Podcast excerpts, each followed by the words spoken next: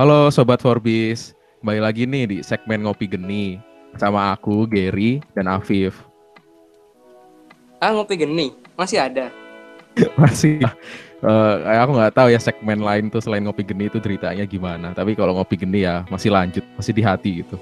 Dengar-dengar ngopi geni pendengarnya seribu. iya, seribu juta Afif. Keren, keren, keren. Emang ngomongin apa aja ngopi geni? Nah, ini kan sekarang kita di episode 3 nih. Di episode 1 kemarin kita udah ngebahas insecure fisik relasi yang narsumnya model. Terus episode 2 kita ngebahas keluh kesahnya teman-teman sobat Forbis nih yang ditanggepin sama narsum psikolog.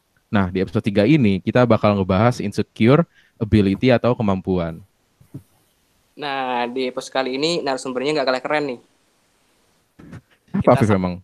Kita sambut aja langsung Budian. Halo Budian. Halo Budian. Halo Halo, semuanya. Halo semuanya yang keren-keren. Aku juga Asik. ikutan keren ah.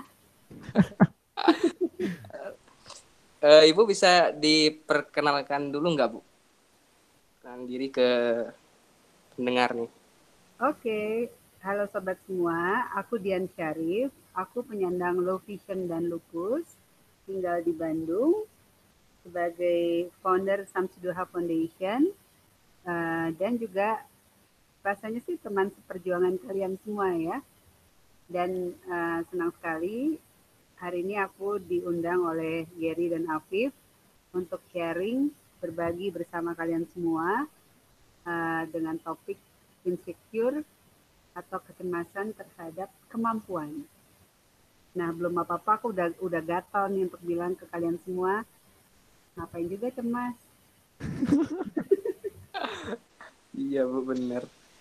Tadi Ibu ini ya foundernya Samsi 2 Foundation. Nah, Iya. kalau boleh tahu Samsi 2 Foundation ini apa ya Bu? Ya, jadi Samsidia Foundation atau SDF adalah sebuah support group atau kelompok pendukung bagi penyandang lupus dan low vision. Kenapa dua? Karena aku sendiri adalah seorang penyandang lupus dan low vision. Jadi yang bisa aku bagi adalah uh, dua hal itu yang terkait dengan kesehatan, kesehatan jiwa maupun kesehatan fisik. Uh, SDF sendiri uh, mulai beraktivitas di lapangan itu sejak uh, 2004. Jadi udah 16 tahun umurnya, udah teenager. Dan uh, meskipun pusatnya di Bandung, tapi anggotanya tersebar di berbagai daerah di Indonesia. Nah, yang sudah gabung dengan SDF, salah satunya adalah Giri Akbar. Dan juga ada Giska ya, yang juga narsum yang lalu ya. Hmm, episode 1. Betul. Dan Afif sendiri katanya pernah datang loh ke acaranya SDF di Bandung. Gimana Iya. waktu itu acaranya Afif keren nggak? Keren-keren Bu. Saya datang dari Madura ke Bandung jauh-jauh pengen melihat acaranya. Iya, karena, karena eh, kenapa juga SDF didirikan? Karena waktu itu 2004 itu eh, baik lupus maupun low vision itu belum dikenal orang. Jadi orang kalau eh, buta atau totally blind itu orang tahu. Tapi ketika dibilang low vision, orang langsung apaan tuh low vision gitu kan. Wah, mm, mm, mm. Kemudian juga tentang penyakit kalau dibilang cancer orang tahu. Tapi kalau dibilang lupus atau autoimun orang langsung bingung juga apaan tuh gitu kan. Nah, jadi eh, kita waktu itu set up eh, SDF juga untuk melakukan berbagai program sosialisasi, edukasi, pendampingan dan juga penelitian. Gitu, Afif. Hmm. Mungkin eh, teman-teman sobat Forbis atau pendengar ini belum tahu Bu apa lupus itu apa, low vision itu apa. Mungkin bisa dijelasin sedikit Bu tentang lupus itu apa, low vision itu apa. Oke. Kalau lupus itu adalah salah satu dari jenis penyakit autoimun. Penyakit autoimun itu adalah sebuah penyakit yang karena sebab yang belum diketahui, imunitas dalam tubuh kita berlebih dan kemudian menyerang tubuhnya sendiri. Nah, ada ratusan jenis autoimun, salah satunya adalah lupus atau systemic lupus erythematosus. ini adalah sebuah uh, penyakit yang banyak disandang oleh wanita. 90%-nya wanita, 10%-nya pria. Kenapa begitu? Karena ada uh, faktor hormon yang berperan di situ. Nah, uh, kalau vision sendiri itu sebenarnya uh, ketika orang bicara tentang blindness, tentang kebutaan, itu ada dua golongan, yaitu blind, totally blind, dan low vision. Kalau jumlahnya di seluruh dunia itu malahan enam kali lebih banyak atau tujuh kali lebih banyak itu low vision. Ya, ketika kita bicara angka di 2020 ini, ketika uh, untuk uh, blind itu 43 juta orang di seluruh dunia, itu untuk low visionnya itu enam tujuh kali lebih banyak ya dari yang totally blind. Nah, jadi low vision sendiri adalah sebuah kondisi keterbatasan penglihatan di mana memang sudah tidak bisa dikoreksi lagi dengan uh, alat bantu. Jadi artinya ketika seseorang masih bisa pakai kacamata plus atau minus, kemudian terperbaiki kemampuan penglihatannya, dia tidak low vision. Tapi low vision itu meskipun dia sudah diupayakan uh, dengan jalan operasi atau dengan uh, tadi alat bantu kacamata tidak juga memperbaiki kondisi atau kemampuan penglihatannya, maka uh, masuklah dia dalam sebuah kondisi yang namanya low vision. Gitu, Gary. iya, kebetulan aku sama Afif juga low vision. Iya, kamu jadi ngetes aku ceritanya ya. Iya. Pura-pura nggak tahu low vision nih, aku dites nih. Lulus bu. Oh oke. Okay. Mm-hmm. Jadi sekarang aku yang balik nanya dulu dong, kalau Gary Waduh. penyebab mm-hmm. low visionnya apa? Oh, jadi pertama kali aku tahu aku low vision tuh waktu pertama kena itu waktu aku kelas 3 SD, umur 9 tahun. Nah, di saat itu pas aku ke dokter belum ada yang tahu tuh Bu, apa low vision, belum ada yang tahu low vision. Jadi dokter nggak tahu nanganinku tuh gimana gitu. Cuma disaranin kacamata tapi nggak ngaruh. Nah, tapi waktu aku terakhir ke ke dokter tahun 2018 tuh baru tahu dokter yang di Indonesia gitu. Oh, ini langsung langsung tahu gitu. Oh, ini low vision gitu. Sebelumnya kan pada nggak tahu. Dulu aku harus sampai ke Singapura buat tahu apa itu low vision. Waktu aku masih SD. Penyebabnya aku, apa, Ger? Penyebabnya uh, kalau kata dokter sekarang mungkin karena gen, Bu. Uh, gen dari orang tua ayah ibu. Soalnya adikku juga kena oh. gitu. Jadi kemungkinan di situ. Hmm. Oke. Okay. Kalau Afif, visionnya kenapa? Kalau saya sama Bu, kata dokter dari gen bawaan di vonis hmm.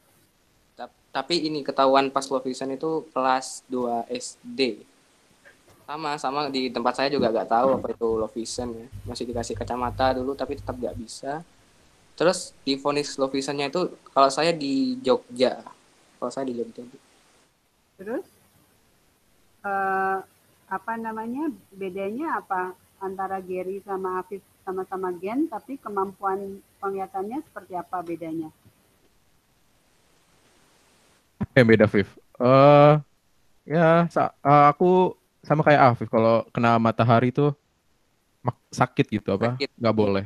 Itu sama ultraviolet itu memperburuk uh, kayak progresif gitu penglihatannya. Hmm.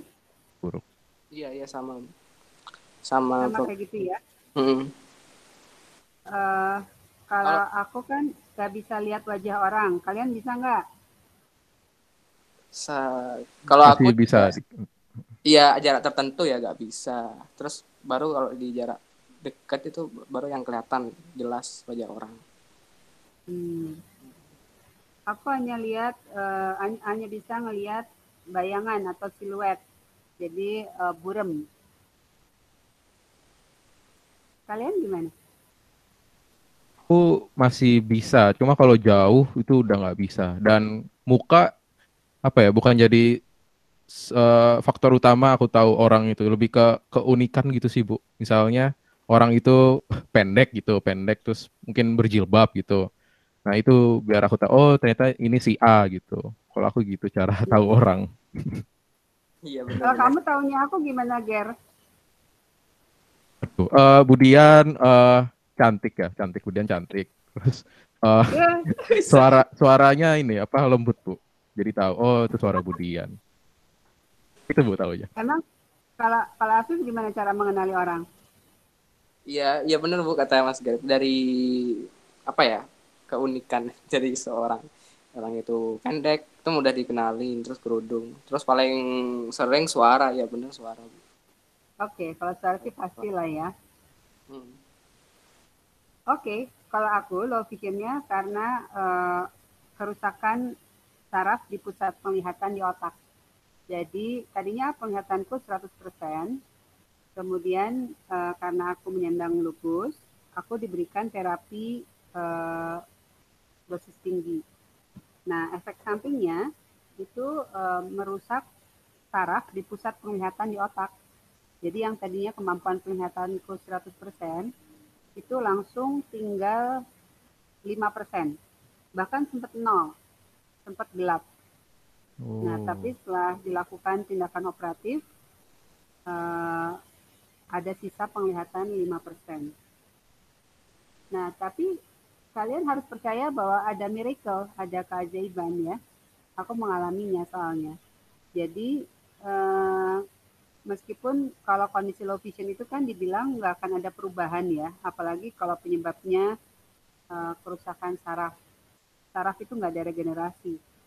Tapi eh, the miracle happens to me karena eh, justru setelah berapa ya, aku kehilangan penglihatan itu eh, tujuh tahun kemudian itu tuh ada peningkatan kemampuan penglihatan yang kemudian didefinisikan itu eh, 15%. Ini yang disebut miracle karena biasanya kalau low vision sih udah final ya, udah nggak akan ada perubahan. Tapi ap- yang terjadi pada aku tuh eh, naik dari 5% ke 15%. Kira-kira kalian penasaran nggak itu bisa terjadi? Iya ya soalnya biasa dari teman-teman juga kan kalau low vision biasanya justru progresif memburuk gitu bu. Makin Iya. tua. Iya gimana itu bu? Kok bisa? Iya. Nah, ya, jadi eh, sebenarnya juga segala sesuatu ya ikhtiar itu ikhtiar itu harus dibarengi dengan keyakinan. Jadi eh, sebenarnya awal mulanya gini. Waktu itu setiap kali aku konsul ke dokter, itu semua dokter bilangnya hopeless, nggak ada harapan. Sampai aku ketemu seorang dokter di Jakarta, itu dia bilang, Dian, kamu masih 5%. Sementara kalau yang lain kan bilangnya tinggal 5% gitu ya. Nah, karena aku dikasih harapan kayak gitu, aku tuh langsung latihan. Dia ngasih aku PR, ya, eh, senam mata lah, kemudian nitik-nitikin eh, pakai kertas, udah gitu eh, berusaha tetap melihat walaupun sebenarnya tidak terlihat, selalu aktif mengikuti arah suara kayak gitu-gitu deh Eh, latihan-latihan yang kayaknya nggak masuk akal gitu ya tapi aku kerjain terus yang kedua aku juga tetap aktif untuk berkegiatan Eh, jadi meskipun awal-awalnya eh, setelah kehilangan penglihatan itu eh, sering nabrak sering jatuh sering mecahin barang gitu ya itu tiap kali aku mecahin barang tuh yang pecah nggak cuma barangnya tapi hatiku juga pecah loh Oh iya. Waduh. Karena karena kan eh, sedih dan malu ya. Atau aku numpahin misalkan aku berusaha menuangkan eh, minuman ternyata itu tumpah. Atau aku lagi antri untuk ngambil makanan minuman aku tuh salah ngambil atau salah apa. Itu rasanya udah mau tenggelam karena eh, malu gitu ya. Tapi itu adalah sebuah proses yang harus kita lalui. Karena ternyata eh, melalui sebuah proses yang tidak kenal lelah untuk terus eh, berusaha mencoba dan berikhtiar itu akan eh, hilang tuh eh, aura-aura negatif yang tadi yang seperti malu, tenggelam, putus asa, nggak pede gitu ya. Jadi kuncinya adalah keep trying, ya. Kita pasti sering mengalami uh, kegagalan atau tadi uh, apa namanya ketidakberhasilan dalam uh, berproses. Tapi uh, kalau aku punya prinsip keep moving, keep dancing, keep shining. Jadi artinya keep ikhtiar gitu. Tetap lakukan uh, sesuatu itu yang nantinya justru akan uh, membuahkan hasil yang memang itu bukan hanya semata-mata uh, dari kita, tapi dari yang maha kuasa, ya karena mungkin nanti Tuhan akan lihat, oh ini anak benar-benar uh, never give up gitu, terus mencoba, oke okay deh, kalau gitu aku kasih dia reward gitu. Nah itu yang terjadi sama aku. Jadi uh, ada miracle di mana uh, sisa penglihatan aku naik dari 5% ke 15%. Walaupun mungkin kalau di assess secara medis sih tetap aja uh, sebenarnya mungkin 5%, tapi kemampuan melihatnya naik gitu.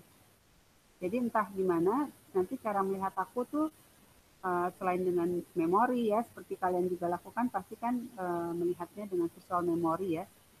Uh, juga barangkali indera-indera yang lain itu terstimulasi sehingga uh, katakanlah aku bisa melihat dengan apa saja dengan kulitku dengan rasaku dengan hmm. uh, apa apa selain dengan mata gitu gitu deh dengan indera lain bisa jadi mata juga gitu iya oh iya oh nah ini sebenarnya Nah ini Bu, aku mau nanya Bu. Ya. Uh, tadi kan Ibu low visionnya itu apa ya? Bukan dari awal ya. Uh, ya. Dulu ada sempat di mana kondisi penglihatannya 100%. Betul. Nah itu ada nggak Bu perbedaan uh, perbedaan apa kondisi yang dirasakan sebelum sama sesudah gitu Bu? Ada perbedaan signifikan nggak Bu? Iya. Ya justru aku tuh ya uh, sempat mengalami depresi. Hmm. Jadi karena aku kan harus mengalami ujian dalam hidup tuh e, dua ya satu kehilangan kesehatan ketika harus menyandang lupus ya penyakit yang mengharuskan aku keluar masuk rumah sakit harus e, berulang kali ada di e, meja operasi harus makan obat harus mengikuti berbagai ritual e, kesehatan yang kedua yang juga e, membuat aku terpukul karena aku harus kehilangan penglihatan nah itu Padahal dulu tuh hobi aku tuh baca, ya baca buku, baca novel, nonton, ya, segala segala macam aktivitas yang uh, menggunakan penglihatan. Jadi ketika penglihatan itu hilang, memang aku terpukul dan sempat depresi. Depresi itu apa? Depresi itu perubahan perilaku, di mana yang tadinya aku tuh cerah ceria, uh, banyak ngomong, seneng makan, tiba-tiba nggak mau ngapa-ngapain gitu uh, menjadi apatis, kemudian nggak mau ketemu orang, nggak mau kontak sama teman-teman aku, aku memilih untuk menepi di kamar, terus kayak orang bego, misalnya mau makan apa aja nggak tahu mau makan apa. Uh, pokoknya dia orang aneh deh. Nah itu ketika aku putus asa karena tidak kunjung sembuh dengan lupusnya dan juga uh, tidak kunjung bisa melihat lagi karena waktu itu aku hmm. udah berikhtiar tapi nggak ada perbaikan dengan uh, kemampuan penglihatan aku. Itu Pak Psikolog. Nah, itu bisa keluar dari kondisi yang seperti itu gimana Bu caranya tips ya. keluar dari itu? Nah, ini biar rahasianya ya. Apa tuh? Makanya aku suka bilang sama Jerry, Jerry kamu Iya tuh. Uh, apa kamu jangan suka ninggalin sholat karena Jerry itu tidur malam bangunnya kesiangan, salat subuhnya ditinggalin. Aduh, aib, aib. Iya, Bu. nah, eh aku nggak main-main loh, karena ternyata yang menolong aku bisa keluar dari lembah depresi itu spiritualitas, ya.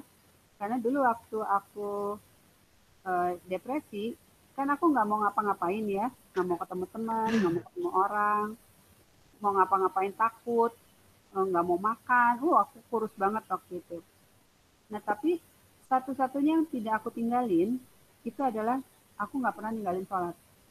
Jadi aku tetap ingat sama Allah. Aku tetap ingat sama Tuhanku. Uh, Nah, rupanya itu yang kemudian uh, menyelamatkan aku bisa keluar dari lembah depresi. Karena uh, waktu itu kan aku sempat depresi itu uh, berbulan-bulan gitu ya. Nah, akhirnya ketika uh, apa namanya selesai aku dioperasi yang entah keberapa kalinya, uh, kemudian ternyata itu juga bisa membuat kondisi selain kondisi fisiknya recover, kondisi mentalnya juga recover. Nah, tapi aku percaya itu karena pertolongan Allah. Kalau aku juga waktu itu uh, dalam fase depresi itu aku juga melupain Allah, aku nggak sholat, aku nggak berdoa, itu habis aku bisa nggak wow. balik lagi tuh. Itu Pak, Pak psikolog. Oh, sholat, Vio, sholat.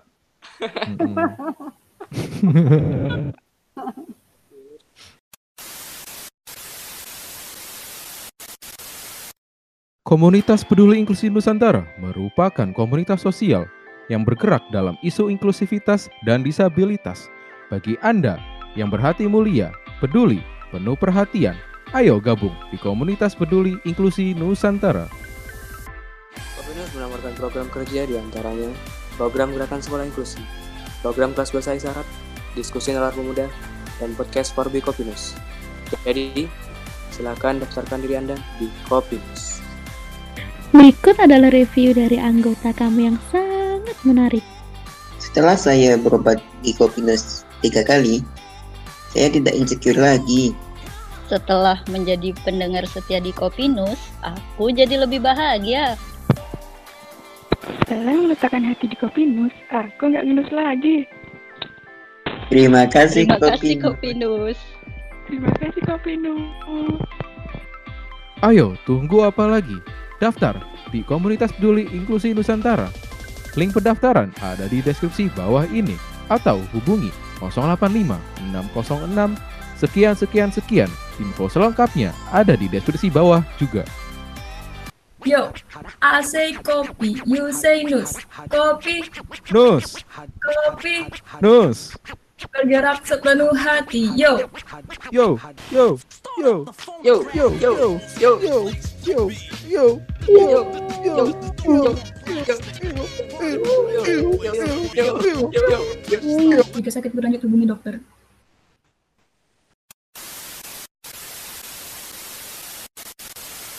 Ya, jadi memang uh, sholat itu bukan kewajiban, sholat itu kebutuhan. Yang butuh kita, bukan Allah. Ya Allah Ya, mah nggak apa-apa nggak sholat juga. Emang emang gue pikirin kata Allah gitu.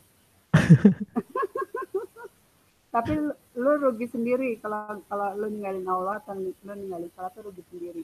Ah, iya. Karena nanti nggak ada yang nolongin, bener deh.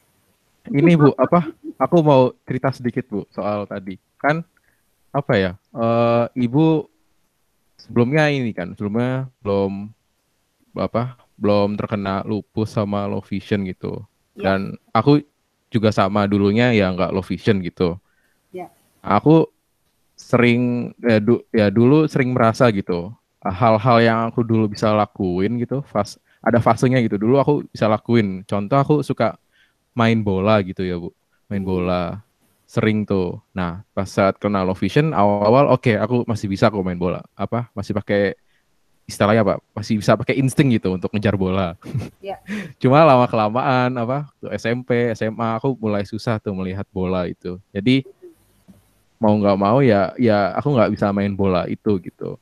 Dan itu nah membuat aku down gitu fase itu. Hal-hal yang sebelumnya aku suka. Dulu aku cita-cita ingin jadi pemain bola. Cuma karena aku low vision ini jadi nggak bisa untuk mencapai cita-cita itu lagi gitu aku dulu merasa itu punya fasenya dan mungkin Afif punya cerita juga kalau kayak gitu Iya sama. Tapi kebetulan kok bisa sama ya? Sama suka suka, suka bola, suka bola ya sama.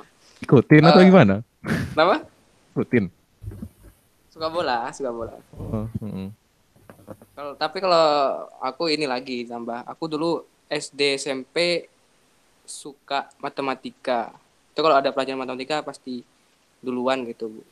Eh, apa namanya? Pernah juga ikut lomba-lomba gitu di matematika. Cuma pas SMA penglihatan tambah menurun kesulitan untuk ngelihat hal-hal yang detail kayak matematika itu kan ada yang detail tabel dan segala macamnya itu eh ya benar kayak jadi kehilangan dulu dulu yang aku nggak bisa jadi sekarang karena love vision menurun lah itu sama bu itu iya itu benar aku ngerasain hal itu bola segala macamnya Hmm, Budian. Jadi apa ya?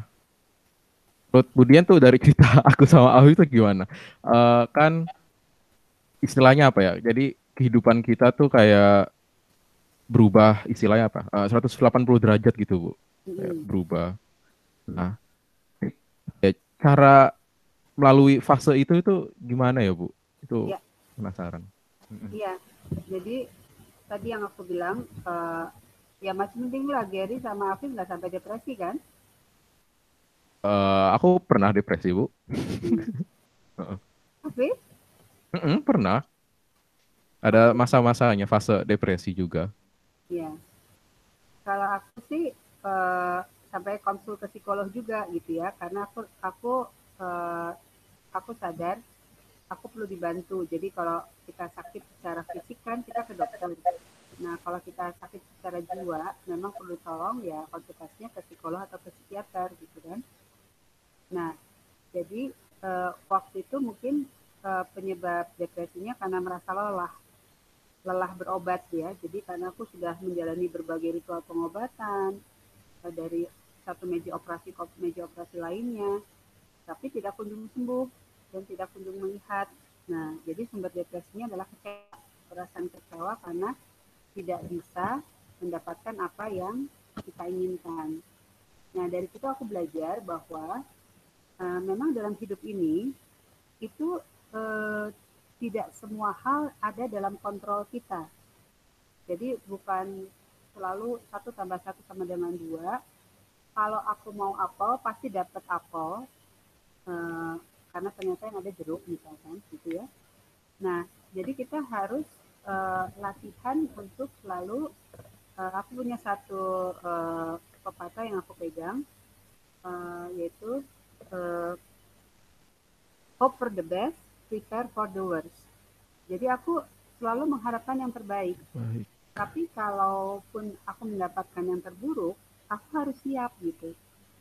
Karena dari apa yang aku alami itu eh, hidup mengajarkan bahwa kita tidak akan selalu mendapatkan apa yang kita inginkan. Nah, jadi latihan untuk bisa menerima itu. Karena konsekuensinya kalau tidak menerima, yaitu tadi kecewa, depresi, sedih berkepanjangan, nangis, nangis bombay, nangis berdarah dan. Nah, jadi dari situ aku aku makanya itu eh, buku yang aku tulis sama Pak Eko itu judulnya kan belajar bahagia.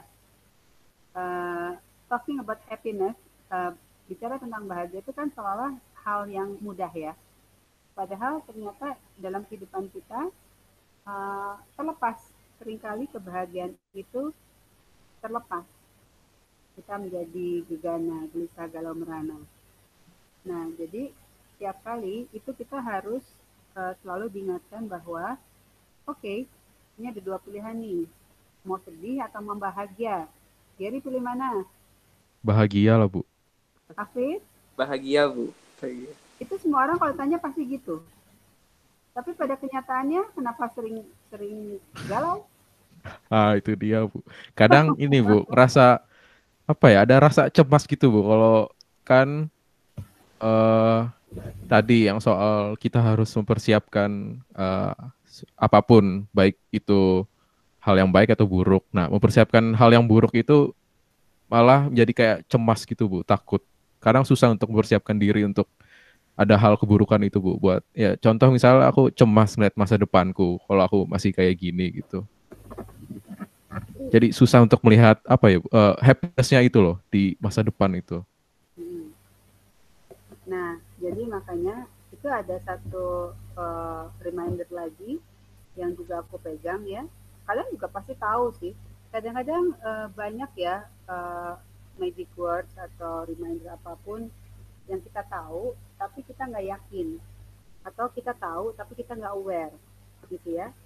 Itu eh, tadi bicara tentang masa depan, ya. Padahal future itu is a mystery. Kita nggak akan pernah tahu apa yang akan terjadi di masa depan. Gitu ya. Nah, terus kadang kita sering terjebak pada masa lalu kita. Tadi kenangan buruk bahwa nggak bisa lagi main bola atau kenangan buruk kayak aku nggak bisa baca lagi eh, sedih berkepanjangan padahal dan selalu terkenang-kenang masa lalu maksudnya dulu kan aku bisa baca dulu kan aku bisa ngabisin berapa novel dulu kan aku bisa nonton bioskop sekenyangnya bisa nonton banyak gitu ya Iya. Nah, itu eh, padahal eh, keywordsnya adalah eh, past is history. Jadi masa lalu itu adalah sejarah. Itu hanya untuk yang bagus dikenang, yang buruk kita belajar. Maksudnya yang lalu tuh misalkan gini, kamu dulu pernah berantem sama teman, Mm-mm. apa musuhan gitu ya. Nah, itu kamu ingat dulu penyebabnya apa sih? Oh, karena kalian eh, punya ego yang nggak bisa dikalahin satu sama lain. Makanya kekeh gitu ya. Jadi semuanya punya ego. Gua gua yang benar gitu, lu yang salah. Padahal dia juga bilang, lu yang salah, gua yang benar kan gitu ya. Iya. Jadi ya otomatis eh, memang nggak ketemu. Nah, his, eh, pas itu masa lalu itu adalah untuk belajar, ya. Nah, bukan untuk eh, berandai-andai "Ah, coba dulu aku gini atau gitu. Padahal udah nggak mungkin balik kan. Iya. Jadi kita pegang yang eh, eh, today is, a present, ya. Jadi hari ini adalah anugerah. Jadi kita hidupnya harus di hari ini, bukan yesterday, bukan future, tapi today. Jadi kalau kita eh, hidup di hari ini, kita akan selalu eh, bersyukur dengan apa yang kita dapat. Nggak usah panjang angan-angan dulu mikirin masa depan. Yang penting hari ini kita ikhtiar. Gary sama Afif kuliah yang benar. Kalau bisa berprestasi, ya kan? Iya, iya. sambil uh, diamalkan juga ilmunya sehingga pas lulus nanti tuh udah jadi uh, apa sarjana yang matang karena misalkan Gary udah sering mengaplikasikan ilmu komunikasinya Afif udah sering mengaplikasikan ilmu psikologinya sehingga kalian ketika lulus sebagai sarjana S1 itu udah bukan teoretikal lagi tapi udah ada prakteknya gitu. Nanti kalau ngerasa ilmunya kurang ya tambah S2 apalagi kalau kalian mau jadi dosen atau staf pengajar ya harus sampai S3 tapi ketika kalian mau jadi praktisi ya cukup. Satu terus kalian kerja kalian eh, berkarya eh, berkreasi dan berinovasi gitu. Nah jadi eh, kuncinya itu cemas itu diawali oleh sebuah pikiran yang panjang angan-angan. Semua diawali dengan pertanyaan what if? gitu. Gimana ya kalau aku nanti nggak dapat uh, jodoh? Eh, gimana ya kalau nanti aku nggak dapat kerja? Gimana ya kalau nanti aku nggak bisa punya rumah? Kan gitu ya? Mm-mm. itu namanya panjang angan-angan. Ya itu cara untuk mengatasi itu adalah justru dengan berikhtiar terbaik semampu yang kita bisa. Tadi ikhtiarnya sungguh-sungguh. Kalau kalian mahasiswa ya belajar sungguh-sungguh. Kalau kalian karyawan kerja sungguh-sungguh. Kalau kalian eh, pekerja seni berkreasilah dengan sebaik yang eh, bisa. Nanti itu eh, hasilnya itu akan datang sendiri. Maksudnya datang sendiri itu kalian akan menikmati buah dari eh, kerja keras kalian ya jadi eh, aku sendiri eh, belajar banyak dari perjalanan kehidupan aku bahwa eh, oh ya dulu aku sejak sekolah tuh memang sudah biasa aktif ya. Aktif di sini artinya nggak hanya eh, belajar akademis tapi yang non akademis juga. Artinya aku ikut kegiatan ekskul aku organisasi aku eh, ikut macam-macam lah. Dan itu ternyata banyak sekali manfaatnya Ayo Abi sama Gary gimana? Pada ikut apa? Oh, ikut ini Kopinus, Bu. Kopi News, Bu. jangan cuma ngobrol. Kalian harus punya kegiatan yang sifatnya olahraga atau seni Olahraga. Organisasi eh, sosial ya. Nah itu eh, apa eh, jangan cuma yang senang-senang aja, tapi juga yang istilahnya eh, kalian bisa banyak dapat pengalaman, walaupun untuk mendapatkan pengalaman itu kalian harus ada susah-susahnya juga gitu. Menantang gitu ya, Bu? Betul. Menantang di sini bukan menantang maut atau menantang bahaya ya. Tapi gini, aku kasih ilustrasi ya. Waktu dulu aku masih sehat dan bisa melihat kan aku sempat kerja ya, kerja di sebuah bank uh, swasta nasional. Itu gini, uh, aku kan di marketing ya. Itu tuh aku ingat Mhm. di kantor tuh nggak ada yang mau duduk di depan. Karena kalau duduk di depan itu pasti dia akan banyak uh, handle nasabah, handle customer. Karena kan yang kalau duduk di depan, customernya otomatis datangnya ke situ kan. Oh iya, ya tapi aku sengaja duduknya maunya ah, tapi aku sengaja duduk di situ karena aku pikir kalau aku banyak handle customer aku akan banyak belajar betul nggak Betul. Kalau teman-teman yang lain nggak mau capek. Gue capek ngapain gue duduk situ? Nanti gue capek dong. Tapi kan akhirnya mereka nggak banyak belajar dari eh, berbagai hal. Nah jadi Wah. pembelajarannya apa? Dalam hidup ini tuh kalian nggak bisa kalau hanya mau enak aja gitu. Ya segala sesuatu itu akan ditentukan dengan eh, ikhtiar dan eh, ikhtiar dan kerja keras kita. Smart work benar. Kita harus kerja cerdas ya. Tapi juga eh, kadang-kala harus kerja keras juga. Artinya ketika kita bersungguh-sungguh untuk melakukan yang terbaik. Kalian tahu Hmm, artinya manjada wajada nggak? Iya bu, siapa yang bersungguh-sungguh? Dia akan berhasil. Bisa dapatkan hasil. itu benar. Itu benar banget. Ya karena kalau cuma mengenak-enakan aja nggak ngelakuin apa-apa eh, tapi banyak maunya itu nggak akan dapat apa-apa deh percaya deh. Ya karena sebuah keberhasilan itu sebenarnya kan juga dihasilkan dari serangkaian eh, kerja keras ikhtiar dan juga serangkaian kegagalan.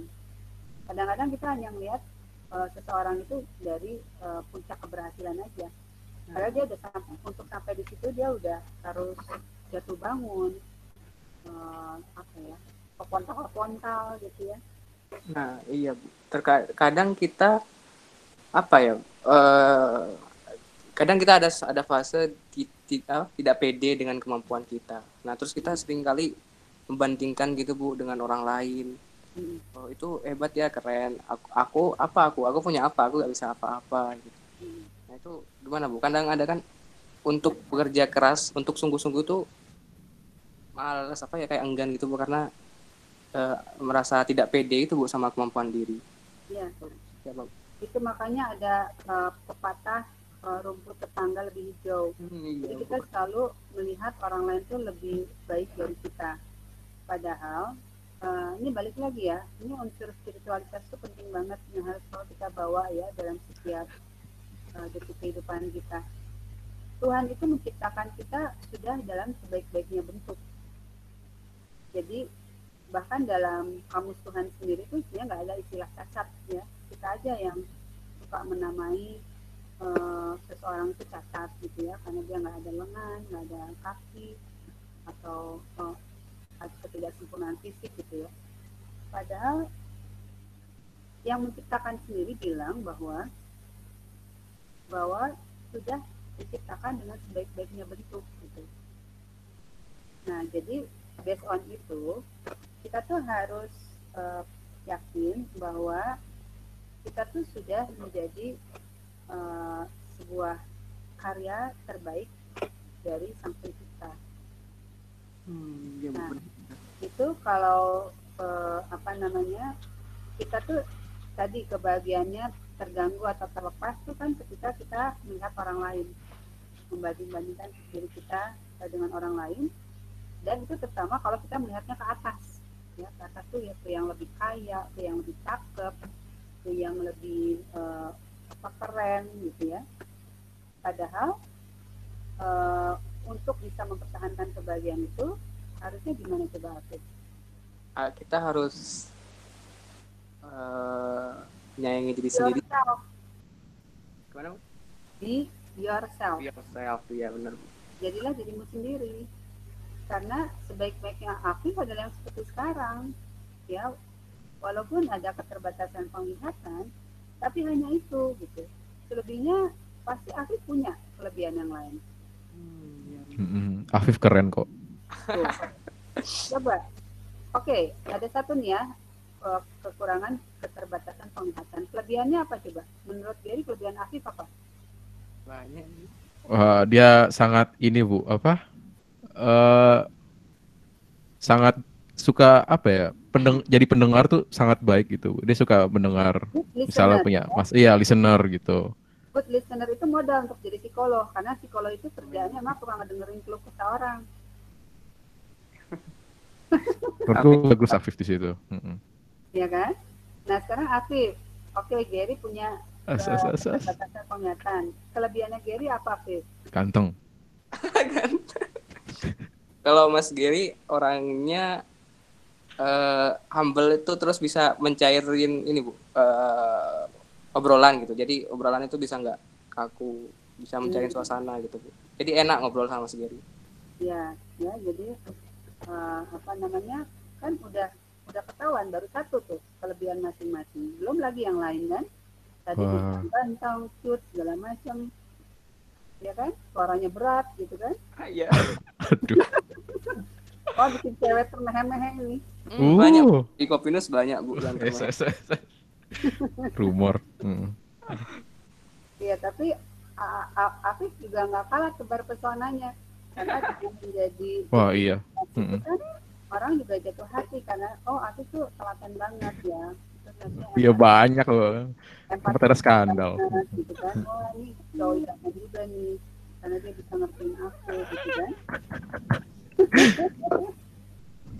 Oke, oke berarti apa ya? Artinya kita itu memiliki kemampuan yang eh, berbeda satu sama lain dengan berbagai keistimewaannya. Jadi kayak kita adalah produk terbaik dari Tuhan yang berbeda, tapi memiliki apa ya? eh, ruang-ruang eh, apa kayak keistimewaannya masing-masing gitu ya bu ya. Karena setiap individu itu unik, Iya unik bener bu. unik. Coba kamu nggak ada orang yang sama persis ya. Mau kembar juga, itu pasti nanti ada aja bedanya. Ada Tetap ya. bener.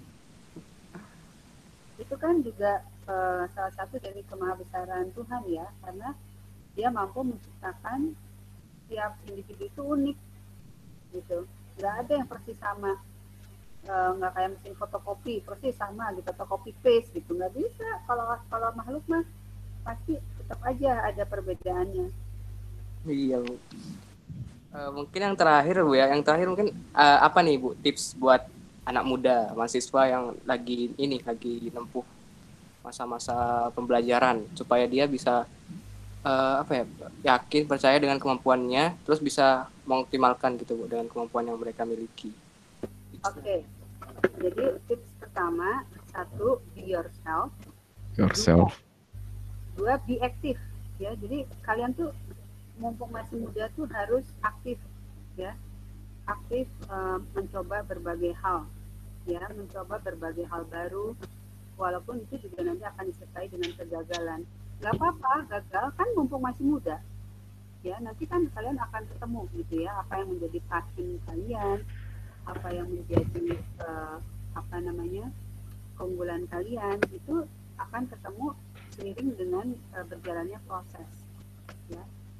Jadi eh, aku sendiri nggak berani ngomong kalau nggak eh, menjalani sendiri proses itu.